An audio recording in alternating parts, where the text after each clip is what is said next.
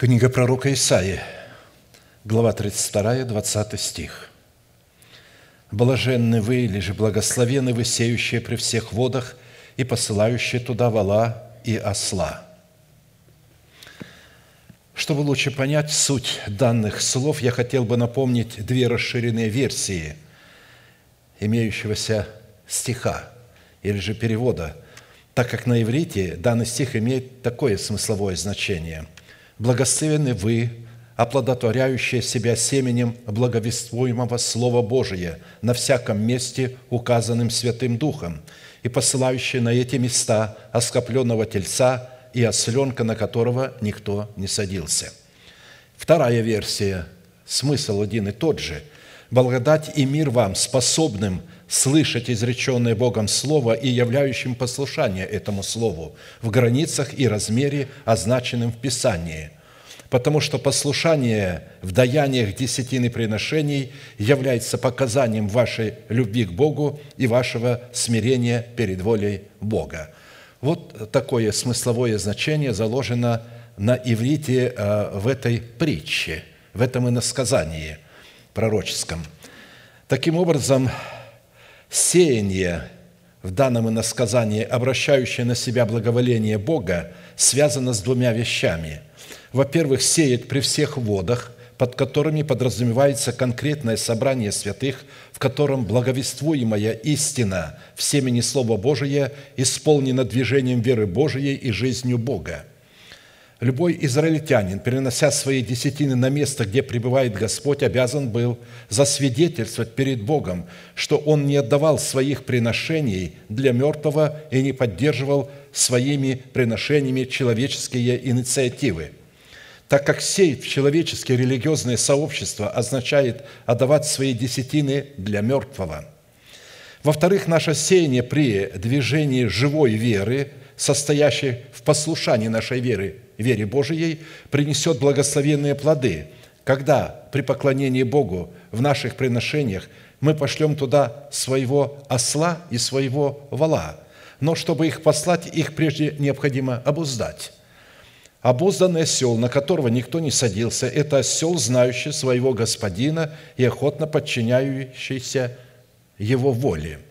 Таким ослом, на которого никто не садился, является наше тело, в котором мы послушанием своей веры, вере Божией, воздвигли державу нетления и стали почитать себя мертвыми для греха, живыми же для Бога, называя несуществующую державу нетления в своем теле как существующую – в силу этого наше тело стало охотно подчиняться господству жезла наших уст, которое мы осуществляем посредством нашего мышления, обновленного духом нашего ума.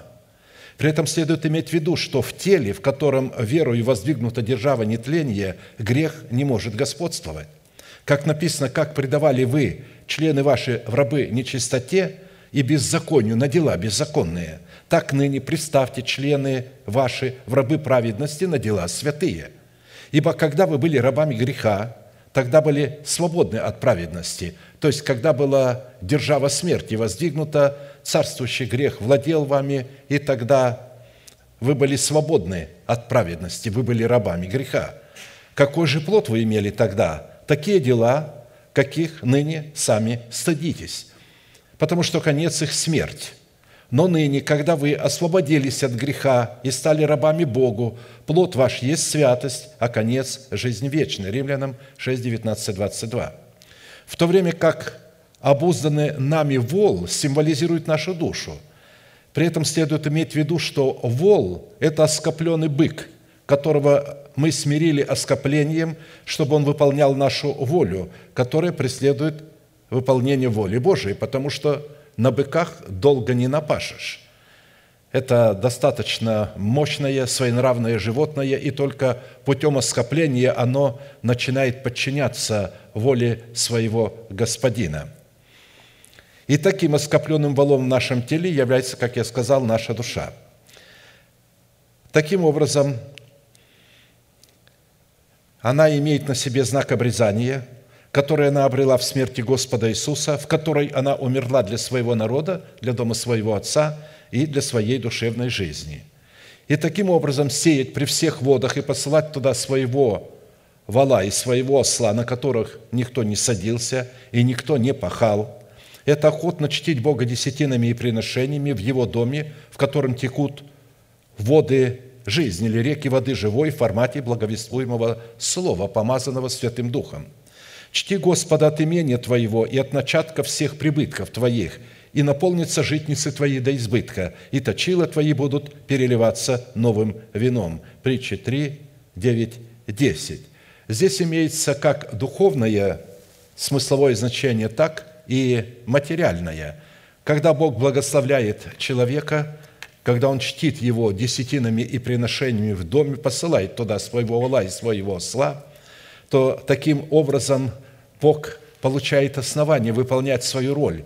Он начинает благословлять человека духовно, посылая ему свое слово с небес, а также благословляет его в материальной сфере – при том а, в том размере, в котором Небесный Отец, как царь царей, обладающий несметным богатством, воспитывает своих детей. Он говорит им, все, что ты видишь, сын, или моя дочь, мой сын, все, что ты видишь у меня, это твое, оно принадлежит тебе.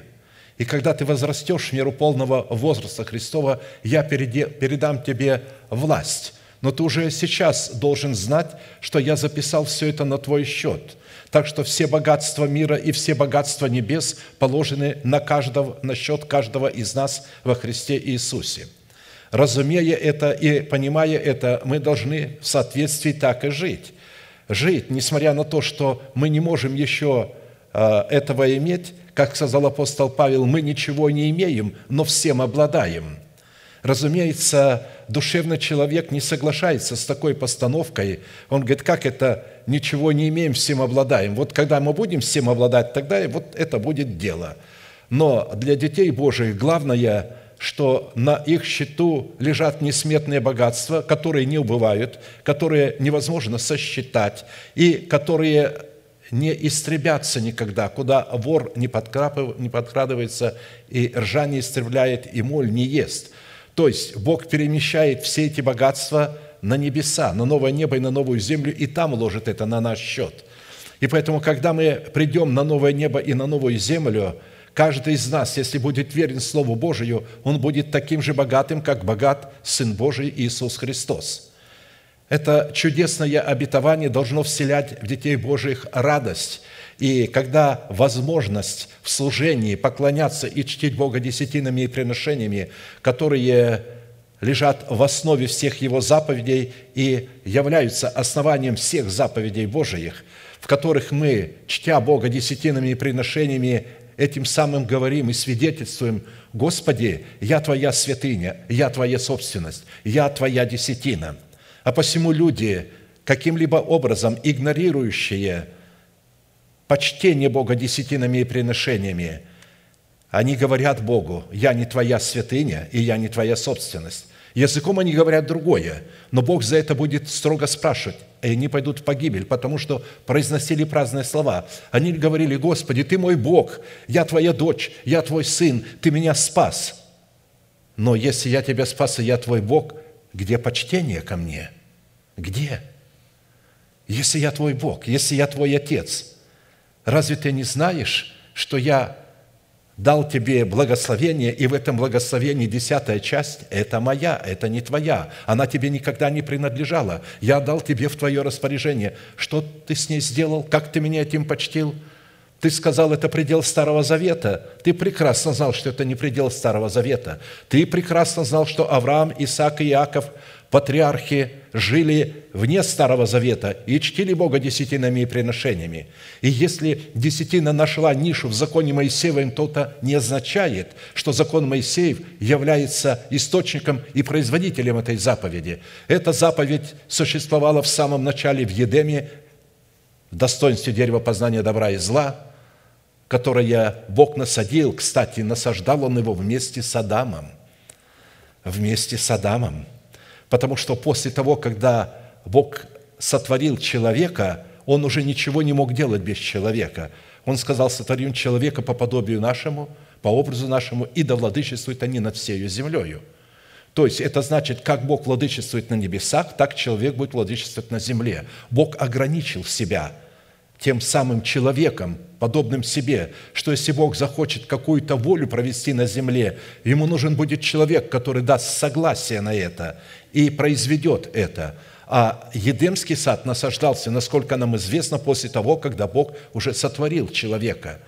Поэтому Бог насаждал его в союзе, в сотрудничестве с Адамом. И когда Бог сделал этот сад вместе с Адамом, произвел, Он сказал Адаму, а теперь я хочу, так как ты вместе со мной сотрудничал, чтобы ты дал каждому дереву, каждому кустарнику, всему, что мы с тобой сделали, имя. И нарек имя человек всем этим вещам – то есть почему я это вновь вспоминаю? Чтобы мы понимали, что заповедь десятины приношений лежит в основании всех заповедей Господних. Всех заповедей Господних. И если человек вот этого основания не имеет и исполняет другие заповеди, то у него нет основания. Он строит свой дом на чем? На песке. Если же он имеет это основание, то даже если он где-то и согрешает, и если его строение сгорит, допустим – то основание-то осталось, он будет спасен, как головня из огня. Бог не допустит погибнуть человеку, который с радостью чтит Бога десятинами и приношениями, потому что это основание. Мы сейчас будем служить Господу десятинами и приношениями, поклоняться Ему, выражать свою любовь, признавать над собой Его неограниченную власть и будем петь песню «Пусть Иисус моим сердцем владеет, в мыслях и чувствах лишь Он пусть живет. Не Мамона пусть там живет, а пусть Иисус там живет.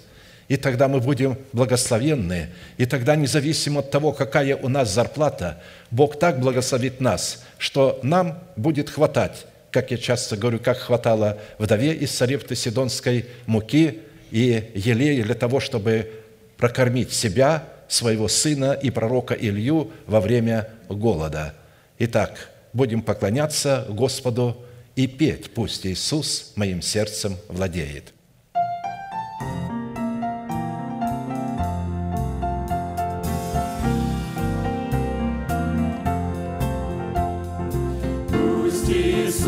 Моим сердцем владеет,